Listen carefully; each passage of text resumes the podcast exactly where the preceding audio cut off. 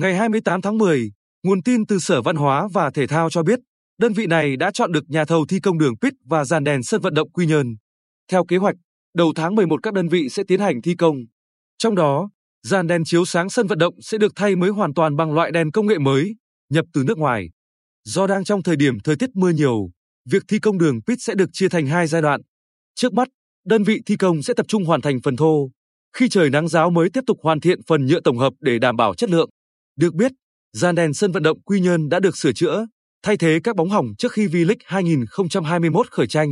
Tuy nhiên, qua kiểm nghiệm, độ sáng của dàn đèn này chưa đạt tiêu chuẩn theo quy định. Trong khi đó, đường pit quanh sân vận động Quy Nhơn sau hơn 10 năm đưa vào sử dụng đã bị bong chóc, chai cứng, xuống cấp, ảnh hưởng đến việc tập luyện của vận động viên các bộ môn.